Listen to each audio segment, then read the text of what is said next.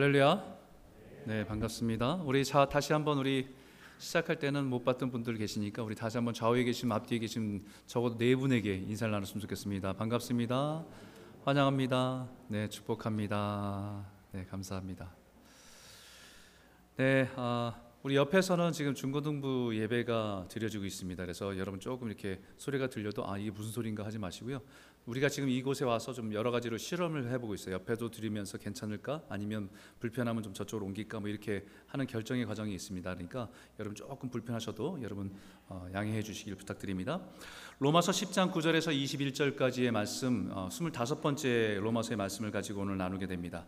어, 이 말씀 한번 제가 한 절, 여러분이 한 절, 9절에서 21절까지 말씀을 읽도록 하겠습니다. 내가 만일 내 입으로 예수를 주로 시인하며 또 하나님께서 그를 죽은 자 가운데서 살리신 것을 내 마음에 믿으면 구원을 받으리라.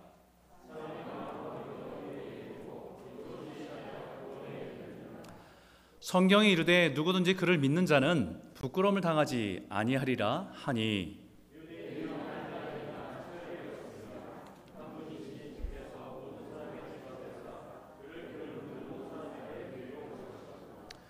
누구든지 주의 이름을 부르는 자는 구원을 받으리라.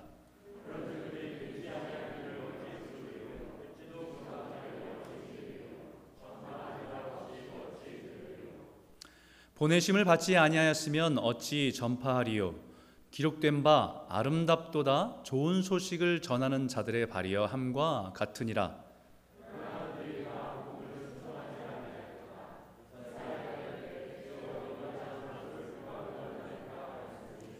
그러므로 믿음은 들음에서 나며 들음은 그리스도의 말씀으로 말미암았느니라.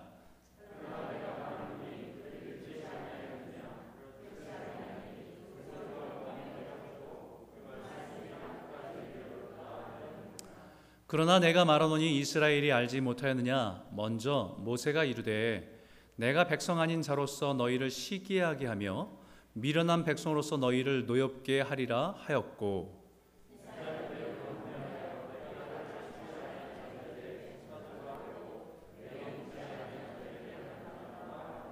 같이 읽겠습니다. 이스라엘에 대하여 이르되 순종하지 아니하고 거슬러 말하는 백성에게 내가 종일 내 손을 벌렸노라 하였느니라. 아멘. 아, 우린 지난주 복음이 가져온 변화에 대해서 말씀을 나눴습니다. 아, 예수 그리스도의 복음을 받은 사람들은 변화가 시작됩니다. 물론 우리가 예수를 믿으면서 우리 안에 변화들이 일어나지 않아서 예수 믿어 이렇게 오래 믿었나 변화가 일어나지 않을까라고 하는 고민도 있지만 그건 삶의 어떤 변화들, 눈에 보이는 어떤 변화들이라고 한다 한다면 이 변화는 우리가 복음을 받아들이고 우리 안에서 시작되는 변화의 내면에서 일어나는 변화들을 말하는 것입니다. 지난주 말씀을 나누다가 이 부분들을 조금 더좀더 어, 깊이 나눠야 될 어, 필요성이 있어서 지난주하고 오늘을 나눠서 이렇게 말씀을 전하게 됩니다. 복습하는 의미에서 잠깐 간단히 살펴보면 첫 번째 복음이 우리 안에 일어나게 하는 변화들은 뭐냐면 우리가 바라는 것과 원하는 것이 달라진다는 것입니다. 세상 예전에는 세상의 것들을 바라고 원하고 그것을 위해서 살았다고 한다면 복음으로 인해서 우리는 영적인 것, 거룩한 것, 하나님의 뜻이 무엇인지를 조금씩 깨달아가면서 그것에 대한 원함들이 생긴다는 거예요. 복음을 우리가 고백하고 믿음으로 고백하고 우리가 마음으로 믿어 믿음을 고백하고 살아가면 성령님이 우리 안에 들어오셔 다스리기 시작합니다. 그 첫 번째 변화가 우리가 원하는 것들이 바뀌기 시작해요. 성령이 우리 안에 소원을 주셔서 아 그렇게 살고 싶은 마음들을 주신다는 겁니다. 근데 문제는 우리가 연약하기 때문에 마음은 원이지만 육신이 약해서 넘어지는 것을 늘 보는 것이 우리의 실제잖아요.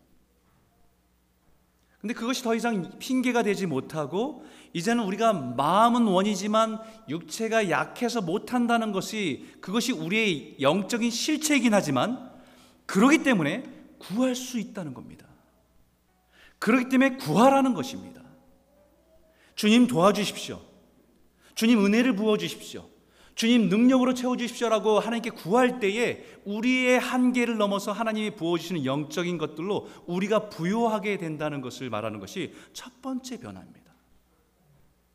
두 번째 변화는 복음을 받아들이고 고백하고 믿고 살아가는 사람들이 나타나는 변화죠. 인생을 살아가는 살아가게 하는 동력, 에너지를 쏟아내는 열심에 대한 목적이 달라진다는 겁니다. 두 번째가 그거지 않습니까? 열심히만 살아온 인생의 변화가 생긴다는 거예요. 그 전에는 그냥 열심히만 살았어요. 뭐 주어진 일에 열심히 살고 내가 하는 일에 열심히 했습니다. 그것이 잘 살고 있는 것이라고 생각했는데 어느 순간 보니까 그것이 잘못 살고 있는 것일 수도 있다는 것을 깨닫게 됩니다. C.S. 루이스가 말하듯이 열심히 사는 것이 어쩌면 가장 게으른 삶이 될 수 있다. 게으르다고 하는 것은 아무것도 안 하는 그런 삶이 아니라 가장 중요한 것을 뒤로 밀어놓고 중요하지 않은 것에 바쁜 삶이 게으른 삶이라고 한다면 이 땅에서 열심히 살아가는 것이 하나님 눈에는 가장 게으른 삶이 될 수 있다. 유진 피터슨 교수는 내가 열심히 열정을 가지고 에너지를 가지고 다 쏟아가서 살아가는 그 삶이 주님 보실 때는 헌신이 아니라 배신의 삶이 될 수 있다는 거예요. 왜냐하면 열심히 살아가는 목적과 대상이 주인이 다르기 때문에 주를 위한 열심으로 하나님에 대한 열심으로 바뀌는 변화가 시작된다라고 하는 것이 두 번째 변화입니다. 그렇다고 한다면 지난주에 이어서 오늘 세 번째로 복음이 가져온 변화는 따라해 보겠습니다. 부끄러움과 아름다움의 의미가 달라집니다. 오늘 본문에 이렇게 말씀합니다. 11절인데 같이 한번 읽어볼까요? 함께 읽겠습니다. 시작.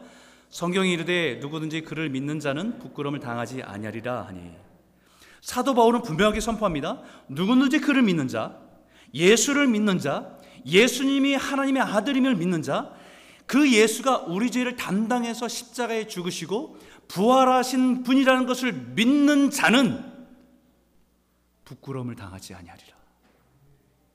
아멘. 다시 말하면요. 거꾸로 얘기합니다. 누구든지 예수의 주되심을 믿지 않는 자, 복음을 믿지 않고 받아들이지 않는 자는 부끄러움을 당하게 된다라는 말이에요. 여러분 무슨 부끄러움일까요? 이게 무슨 부끄러움이겠습니까? 여기서 부끄러움을 당한다는 것은 어떤 모습이겠습니까? 여러분 생상, 상상을 해보십시오. 아마도 인생을 마치고 하나님 앞에 섰을 때에 아, 내가 정말 잘못 살았구나.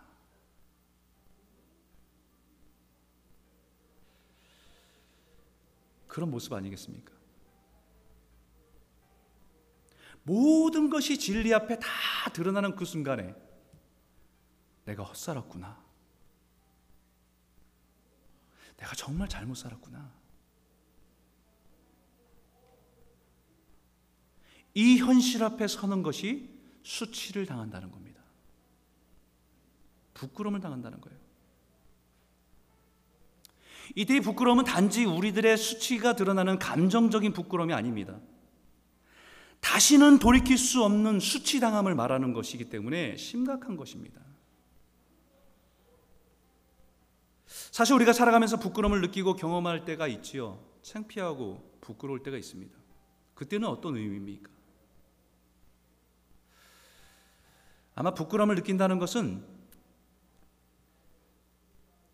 남들에게 나의 부족함이나 연약함이나 수치나 이런 것들이 다 드러날 때가 부끄럽다고 느끼죠.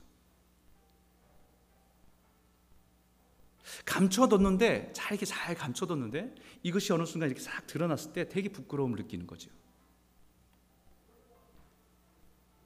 자기의 연약함이 적나라하게 드러나게 되면 우리는 부끄러움을 느낍니다. 어쩌면 부끄러움 그 자체는 인간에게는 어쩌면 자연스러운 감정일 수 있습니다. 왜냐하면 창세기에 인류를 창조하셨을 때의 사람의 모습이 완전하지 않기 때문이죠. 창세기 하나님께서 하와, 아담과 하와를 지으시고 참 보기 좋았다라고 말씀하셨어요. 세상을 만드시면서 보기 좋았다. 참 좋다. 마지막으로 인류를 만드시면서 참 보기 참 힘이 좋다라고 말씀하셨습니다. 그때의 모습을 성경이 이렇게 기록하고 있어요. 창세기 2장 25절에 아담과 그의 아내 두 사람이 벌거벗었으나 부끄러워하지 아니하니라. 여러분 아담과 그의 아내 하와가 벌거벗었다라고 하는 말은 우리가 그냥 내추럴하게 아무것도 걸치지 않고 성적인 그런 부끄러움이 드러났다라는 말도 의미하지만 사실은 이것은 인간이 가진 연약함과 약함과 모든 연약함이 그대로 드러났다는 얘기예요. 그럼에도 불구하고 부끄러워하지 않았다라는 게 중요한 거예요.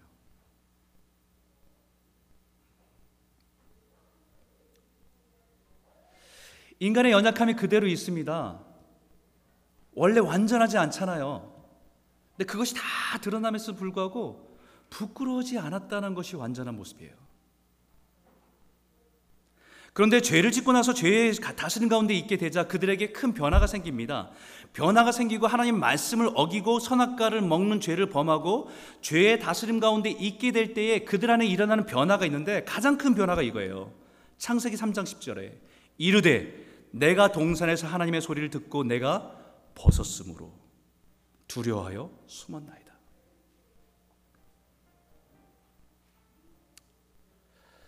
하나님 안에 하나님 안에 있던 아담과 하와는 자신의 수치, 자신의 부족함, 자신의 연약함이 다 드러났지만 부끄러워하지 않았습니다. 그런데 죄로 인해서 하나님을 잃어버린 아담과 하와는 자신의 수치와 연약함이 부, 부족함이 드러날 때 부끄러움을 느낄 뿐만 아니라 더 넘어선 두려움에 이르기, 이르게 되었다는 것입니다. 여러분 여기 벗었다라고 하는 현실은 타락 전이나 타락 후나 동일합니다. 죄를 짓기 전에 하나님의 온전한 관계 속에 있을 때 이 연약함, 벗었다라고 부족함은 부끄러워하지 않았어요. 그런데 죄를 짓고 나서 하나님의 관계 속에서 그것이 깨어지고 나니까 그것이 부끄러움을 넘어서 두려움으로 다가오는 겁니다.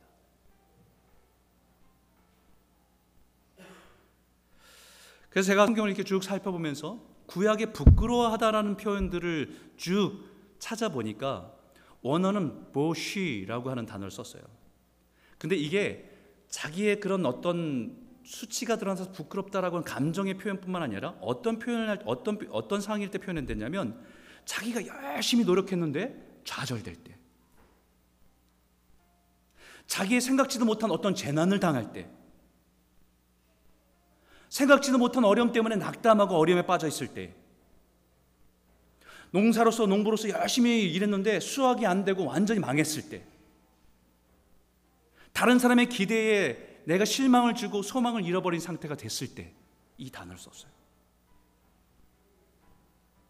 벌거벗었다는 이 단어가 결국은 인간의 한계를 부딪히고 자기의 한계 속에서 낙심하고 절망하고 자기가 아무것도 할 수 없는 연약한 존재라는 것이 드러났을 때를 표현했다는 것입니다.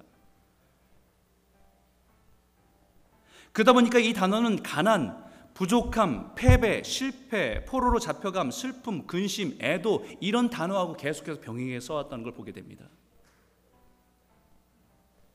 다시 말하면요. 이 벌거벗어 부끄러워한다 이 단어는 우리의 연약함과 부족함으로 인해서 우리가 느끼는 한계 속에서 우리가 그것을 경험하는 그런 모든 사항들을 다 통틀어 얘기하는 거예요. 그런데 인간이 가진 그 부족함과 연약함 그리고 한계 속에서 부끄러워하지 않았다는 것은 하나님의 관계 속에서 우리의 상황과 우리의 연약함으로 인해서 내 안에 안전과 풍족이 깨어지지 않았다라는 것이에요. 하나님의 은혜가 더 크니까. 내가 부족하지만 나와 동행하시고 나와 함께 하신 그 하나님의 풍성함으로 나를 품어주셨기 때문에 내가 그것이 부끄럽지 않았다는 것입니다.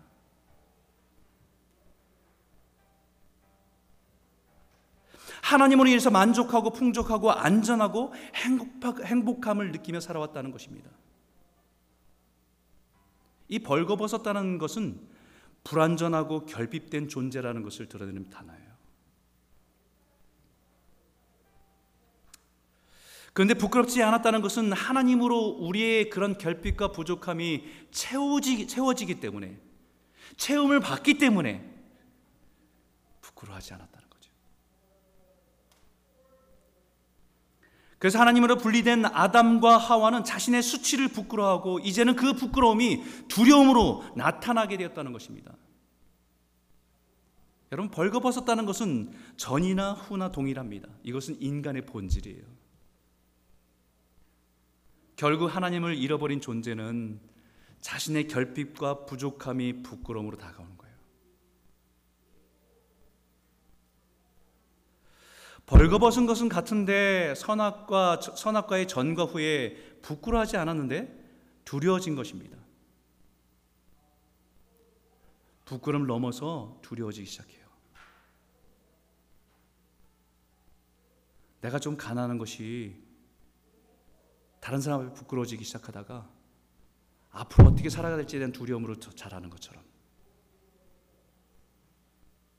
나의 부족함이 나의 패배와 실패와 또 슬픔과 근심과 애도와 같은 상황들이 부끄러움을 넘어서 이제는 두려움으로 자라서 그 두려움이 죄 가운데 나아가게 하는 발판이 되기도 하니까요. 힘이 있으면 이 두려움은 다른 사람들의 것을 뺏어서 자기의 것을 채워서 스스로 만족하려고 하는 죄를 지려고 하는 거지요. 그리고 나서 그 결과를 자랑합니다. 부끄러워야 될 것을 자랑하게 돼요. 부끄러움이 당당해집니다. 죄가 당당해집니다. 그래서 사도 바울은 6장에 우리에게 복음을 모르고 우리가 죄의 종을 죄의 종이 되어 살아갈 때 비교하면서 이렇게 말했습니다. 6장 20절과 21절인데 우리 한번 같이 한번 읽어 볼까요? 함께 읽겠습니다. 너희가 죄의 종이 되었을 때에는 의에 대하여 자유로웠느니라. 너희가 그때 무슨 열매를 얻으냐? 이제는 너희가 그 일을 부끄러워하느니 이는 그의 마지막이 사망이니라. 너희가 그때 그 복음을 알지 못했을 때에 너희 삶에 무슨 열매가 있었느냐? 아무것도 없었잖아요. 그냥 세상의 것을 막 추구하고 살아갔던 모습이었어요. 그것을 자랑 많이 가지고 있으면 자랑하고 근데 지금은요. 복음을 알고 나서는요. 부끄러워한다는 거예요. 왜냐하면 그것의 마지막이 사망이라는 것을 깨달았기 때문에. 이제는 그 일을 부끄러워한다는 것입니다. 전에는 전혀 부끄러워하지 않았다는 것입니다. 죄를 짓고 살아도 부끄러운 줄 몰랐다는 것입니다. 근데 이제는 죄가 죄인지 알게 되었으니까 이제 부끄러움을 느끼기 시작해요. 근데 여전히 죄에 취해 있으면요. 부끄러움을 모릅니다. 오히려 죄는 그 부끄러움을 좋아합니다. 그리고 부끄러운 일을 자랑하기 시작해요. 그래서 호세 선자가 당시에 이스라엘 백성들을 영적으로 진단하면서 이렇게 고백했어요. 그들이 마시기를 다하고 이어서 음행하였으며 그들은 부끄러운 일을 좋아하느니라. 죄를 지으면서도 부끄러운 줄 모른다는 겁니다. 아니 더 나아가서는 그 부끄러움을 좋아 부끄러운 일을 좋아한다는 거예요. 무슨 말을 하는 겁니까? 부끄러움은 우리의 양심에 어긋나는 행동을 조절하는 감정입니다. 부끄러움을 느꼈다는 것은 자신의 실수를 인정하고 회복할 수 있도록 우리 양심을 깨우는 경고등과 같은 것입니다. 그런데 그 당시에 이스라엘 사람들의 영적인 진단은 부끄러워할 줄 몰랐다는 거예요. 지난주에 제가 한국의 한 드라마를 보았습니다. 하도 이것저것에서 이 드라마에 대한 이야기가 많이 나와서 도대체 어떤 거길래 봤어요? 아마 여기 보신 분들이 많이 있을 겁니다. 이상한 변호사 우영우 앞으로 읽어도 뒤로 읽어도 똑같은 우영우 이게 이, 이, 이, 이 드라마가 되게 신선했어요. 이 주인공 자폐, 자폐 스펙트럼을 가지고 있는 주인공인데 탁월한 집중력하고 탁월한 기억력을 가지고 인턴 변호사가 됐습니다. 그리고 살아가는 이야기예요. 그 소재 자체가 우리에게는 굉장히 신선한 충격이 되고 또 감동이 되는 이야기입니다. 못 보신 분들은 보면 참 좋겠다는 생각이 들어요. 근데 그 순수한 변호사 한편은 어, 재판에서 이기고 싶어서 어, 자신과 경쟁하는 사람과 이기고 싶어서 의뢰한 사람의 변호를 진행하는데 이 의뢰한 사람이 거짓말을 하고 있다는 것을 알았어요. 알았음에도 불구하고 그것을 그냥 그 소송에서 이기기 위해서 거짓말을 한다는 것을 간과하고 그냥 계속해서 그 사람을 돕는 재판을 하게 됩니다. 그 소송이 진행되는 과정에서 그 소송 때문에 손해를 보고 피해를 받은 사장님이 편지를 썼습니다. 편지를 보냈어요. 그 편지의 글 중에서 이런 내용이 있어요. 왜 진실을 외면합니까? 변호사님은 소송만을 이기는 유능한 변호사가 되고 싶습니까? 아니면 진실을 밝히는 훌륭한 변호사가 되고 싶습니까? 라는 편지를 정성껏 써 보냈습니다. 이 편지를 읽는 순간에 양심의 찔림이 왔어요. 미안한 마음도 들고. 그래서 막 우왕좌하다가 막 갈등을 했는데 결국은 그냥 그것을 무시하고 소송에서 승리하기 위해서 최선을 다하는 것에 집중합니다. 그러나서 나중에 깨닫게 되는 것은 자신들이 그 소송을 의뢰한 사람에게 이용당했다는 것을 깨닫게 돼요. 그리고 그 순간에 진실보다는 승리를 선택한 것이 누군가에게는 큰 피와 상처를 준다는 사실 앞에 깊이 깨닫고 아파합니다. 그리고는 자기의 사무실에 들어와서 벽에 붙어 있는 성공을 상징하는 해바라기 그림을 내려놓고 그분이 손수 써놓은 그 편지를 벽에 붙이면서 고백하죠. 부끄럽습니다. 진실을 외면해서 부끄럽습니다. 눈물을 글썽거리면서 자기의 부끄러움을 고백해요.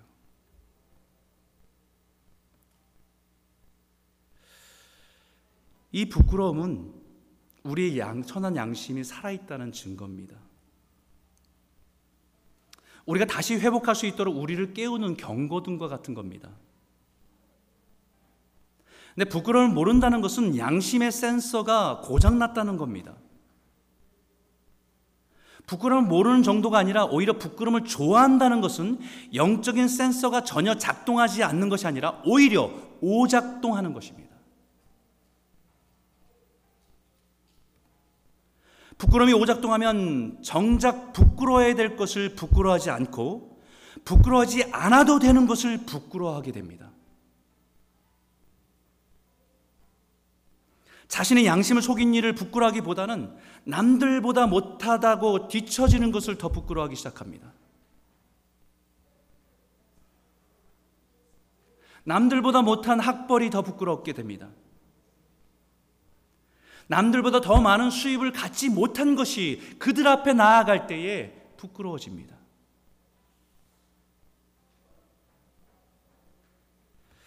남들보다 더 좋은 차와 더 좋은 집에 살지 못하는 것이 세상에 누구를 만날 때마다 그것이 부끄러움으로 망설이게 되고 주저하게 만듭니다.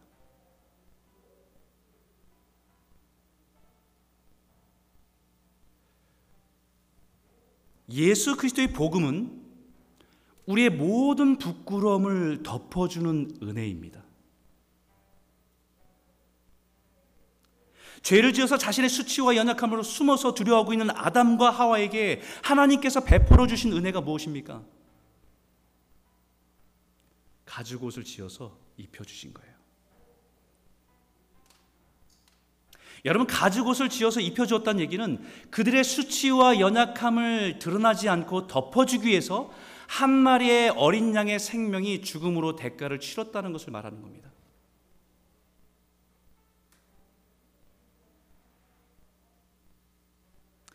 우리의 수치와 우리 연약함, 우리의 부족함을 감춰주시기 위해서, 덮어주시기 위해서 어린 양 예수 그리스도의 보혈을 흘리시고 우리에게 그 은혜로 덮어주셔서 의의 옷을 입혀주신 것이 구원입니다. 여전히 우리에게는 부족함이 있고 연약함이 있고 우리의 한계를 느끼며 살아가지만 그러나 우리를 의롭다 말씀하신 하나님의 은혜 때문에 나는 주로 인해서 만족합니다라고 고백할 수 있는 것이 구원받은 자의 고백이에요. 그렇기 때문에 우리는 예수 믿을 때 고백할 수 있는 것이 나는 하나님 안에서 안전합니다. 나는 완전하신 하나님 안에 있기 때문에 나는 완전합니다라고 고백할 수 있는 것입니다. 내가 완전해서가 아니라 나를 덮어주시는 하나님의 그 궁율과 은혜가 완전하기 때문에. 주님이 나의 목자 되시니 내게 부족함이 없습니다라고 고백할 수 있는 거예요. 내 인생에 수많은 결핍과 부족함이 둘, 둘러만 봐도 너무 넘쳐나는데 그럼에도 불구하고 고백할 수 있는 것은 주님이 나의 목자 되시기 때문에 부족함이 없습니다 라고 고백하는 거예요.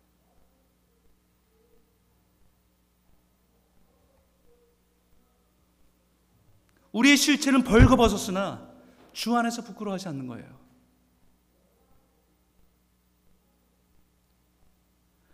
그래서 오늘 본문의 10절, 11절과 12절에 성경에 이르되 누구든지 그를 믿는 자는 부끄러움을 당하지 아니하리라. 유대인이나 헬라인이나 차별이 없음이라 한 분이신 주께서 모든 사람의 주가 되사 그를 부르는 모든 사람에게 부유하게 하시도다. 사도 바울은 복음은 우리 인생의 어떤 결핍과 부족함과 연약함이란 한계 속에서 부끄러워하지 않는다고 고백합니다. 하나님의 풍성함이 우리의 부욕해 하고 우리를 만족해 하기 때문입니다. 그러면서 여기 강조하는 것이요. 유대인이나 헬라인이나 차별이 없다라고 고백했어요. 여러분 이 말을 다시 한번 이 말을 깊이 한번 생각해 보십시오. 복음을 가지고 살아가면서도 자신이 그리스도인 살아가는 성도들이 자신들이 처한 환경 속에서 차별을 느끼기도 하고 그들이 부끄러움을 느끼고 여기고 살아가고 있음을 염두해서 말하는 것입니다.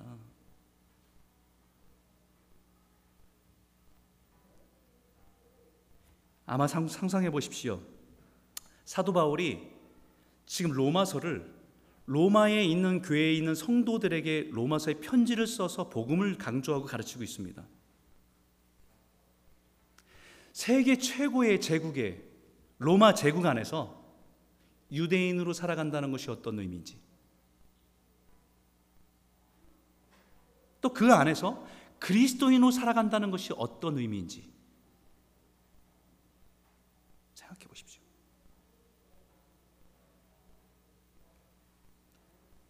세상은 차별합니다.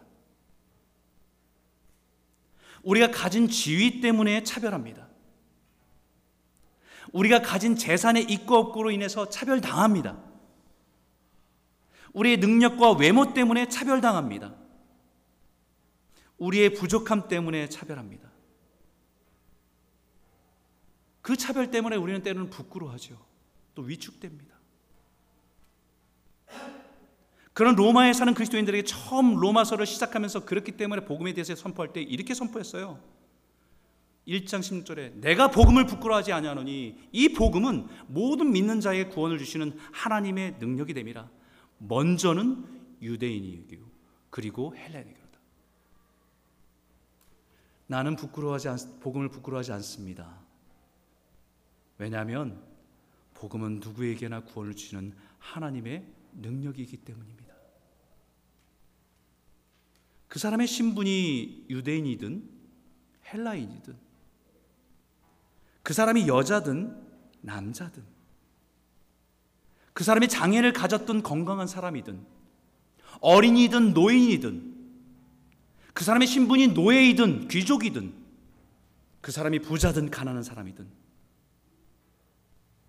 하나님은 그 부족함과 연약함을 그 어린 양의 은혜로 다 덮어 줄 수 있는 것이 복음이기 때문에 나는 복음을 부끄러워하지 않습니다.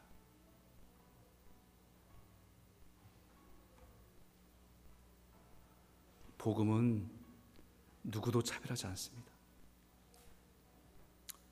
우리의 연약함을 덮어서 우리의 불의를 부여하게 하는 것이 복음이기 때문입니다. 모든 열등감에서 벗어나게 하고 우리의 있는 그 모습 그대로 받아들이고 인정하고 살아가게 하는 것이 복음이기 때문입니다. 로마 그리스도인들은 황제를 신으로 섬기는 로마 제국 안에서 이 복음을 믿고 살아갈 때에 고난을 당했습니다. 감옥에 갇히기도 하고 모든 사회적인 권리를 다 박탈당하고 가난하게 살아갈 수밖에 없었습니다. 그런 그들에게 사도 바울이 강하게 말하는 것은 그 복음 때문에 고난 당하는 것을 부끄러운 것이 아니다라는 거예요. 예수를 믿는 것 때문에 가난한 것, 부끄러운 것이 아니라는 것입니다. 이건 사도 바울만 고백하는 것이 아니라 베드로도 이렇게 고백했습니다. 만일 그리스도인으로 고난을 받으면 부끄러워하지 말고 도리어 그 이름으로 하나님께 영광을 돌리라. 우리가 세상에 살아가면서 그리스도인에 살아가기 때문에 받는 고난이 있다고 한다면 그 고난을 부끄러워하지 말라는 거예요. 오히려 그것이 하나님께 영광이 되는 것이라는 것을 잊지 말라는 것입니다. 그 고난을 피하기 위해서 세상과 적당하게 타협하고 살아가는 그것을 부끄러워해야 된다고 말씀하고 있는 거예요.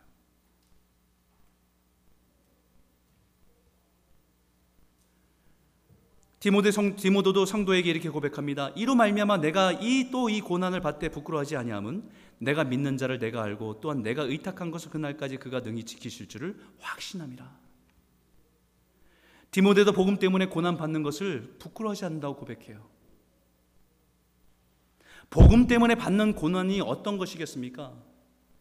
복음을 전하고 배신당하고 무시당하고 차별당하고 수많은 어려움들을 당해도 복음 때문에 그것을 부끄러워하지 않는다. 왜냐하면 내가 믿는 자를 내가 알고 또한 내가 의탁한 것, 주님이 나에게 의탁하신 것을 내가 전하는 일에 부끄러워하지 않는다는 거예요.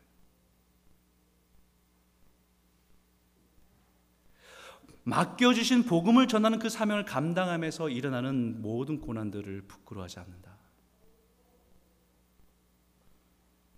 복음을 위해 살다가 복음을 전하다가 받게 되는 고난은 부끄러운 것이 아니고요. 아름다운 것이라고 말합니다. 아름다운 것이다. 우리의 결핍이 하나님으로부터 채워지는 것을 그 은혜들을 전하는 거기 때문에 그것은 너무 아름다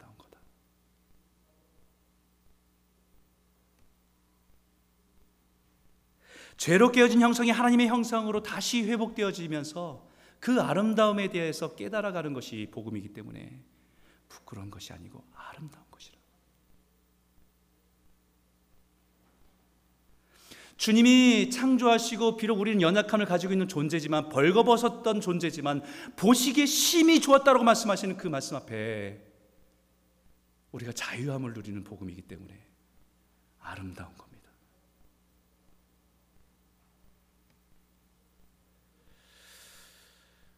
저는 장례식을 집도하기도 하고 또 장례식을 여러 번 참여해 보면서 그런 생각을 해보게 돼요. 사람들이 아름다운 것을 모르는 게 아니더라고요. 그 자리에 장례식의 그 죽음 앞에 섰을 때 사람들이 아름답다라고 하는 인생은 다 공통점이 있던 거예요. 유명하게 살고 부자처럼 살았던 사람에게 대해서 아름답다라고 얘기하는 사람을 들어본 적이 없습니다.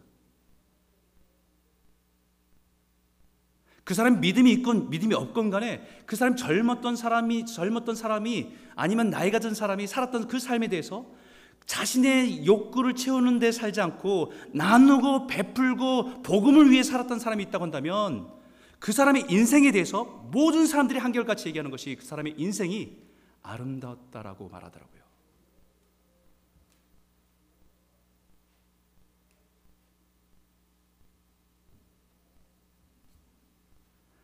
하나님 보실 때 아름다운 인생이 있죠. 하나님 보실 때 부끄러운 인생이 있고. 그렇기 때문에 사도 바울은 오늘 우리에게 이렇게 말합니다. 15절입니다. 같이 한번 선포해 볼까요? 함께 읽겠습니다. 시작. 보내심을 받지 아니하였으면 어찌 전파하리요? 기록된 바 아름답도다 좋은 소식을 전한 자들의 발이여 함과 같으니라. 아멘. 그 복음을 전하는 일이 가장 아름다운 일입니다. 하나님 보시기에 가장 아름다운 모습입니다. 하나님 창조하실 때 하나님 보시기에 정말 심히 좋았다라고 하는 그 모습으로 회복시켜주는 일이기 때문에 아름답다고 말합니다. 여전히 우리 인생의 결핍과 부족함, 연약함을 가지고 있지만 예수 안에서 체험을 얻고 그 부여함 가운데 살아가는 그 사람을 볼 때 아름답다라고 말씀하시는 거예요.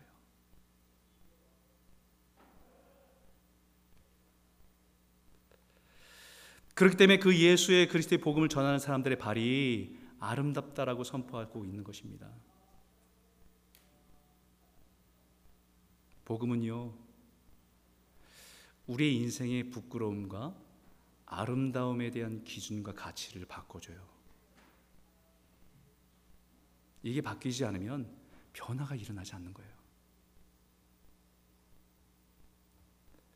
우리 인생의 부끄러움과 아름다움의 기준이 바뀔 때 우리 인생이 바뀝니다. 과연 무엇이 부끄러운 인생인가?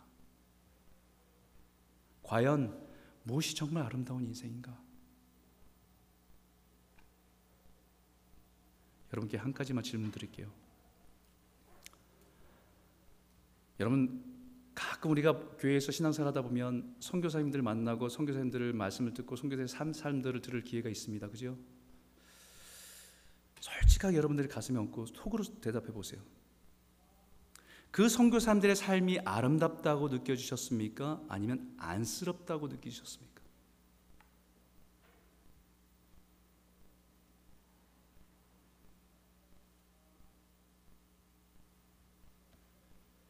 그 오지에서 그 가난과 함께 그 사람들과 살아가면서 사실은 많은 것을 포기하고 살아가잖아요. 자녀들에게 마음껏 줄 수도 없습니다. 교육도 보장이 안 됩니다. 그런 곳에 살아가는 그들의 모습을 보면서 참 아름답다라고 생각하셨어요? 아니면 참 안쓰럽다라고 생각하셨습니까?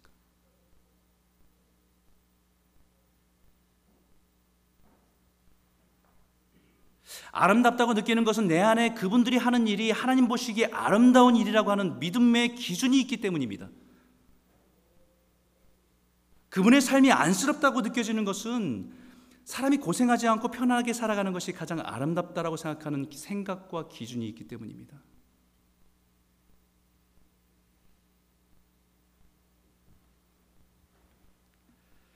근데 여러분 우리의 인생에 가장 진짜 가장 부끄러운 일이 뭔지 아세요? 나는 아름답고 좋은 소식을 들어서 그 은혜를 누리며 살아가는데 남들에게는 전하지 않는 거예요.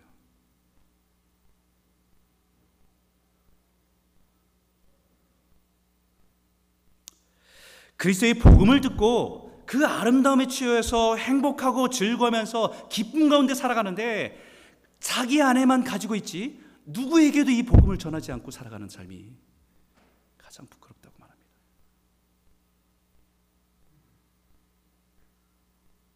그 복음을 가지고 있으면서 그 복음을 전하는 일에 순종하지 않는 것 그것이 가장 부끄러운 삶이다.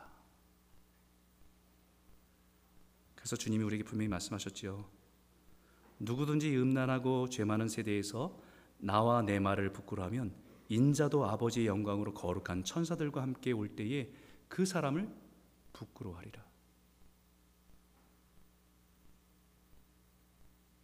진짜 부끄러운 거는 복음을 가지고 순종하지 않는 거예요.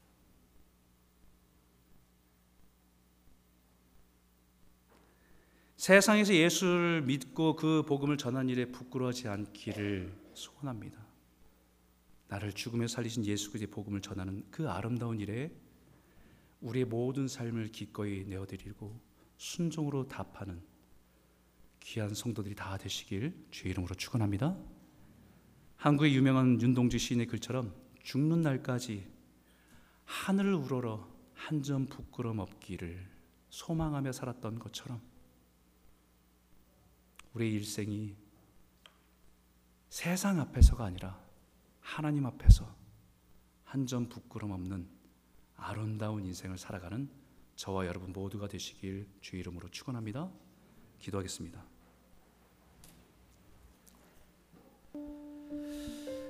오늘 이 말씀을 같이 한번 좀 깊이 생각해 보기 바랍니다.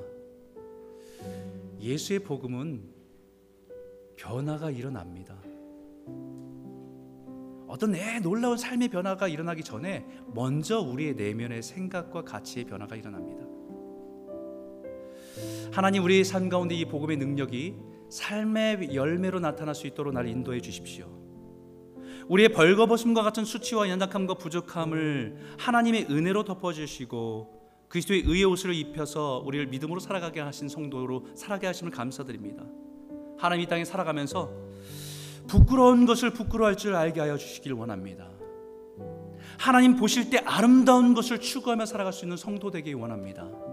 오늘 이 말씀을 우리 가슴에 새기면서 우리 믿음의 고백으로 그런 믿음의 고백으로 함께 기도하며 나아가기 원합니다. 함께 기도하겠습니다. 살아계신 하나님 아버지 감사합니다. 하나님 아버지 복음 앞에 우리의 삶의 변화를 구하고 간구하며 살아가는 저희들 에게 인도하여 주시옵소서.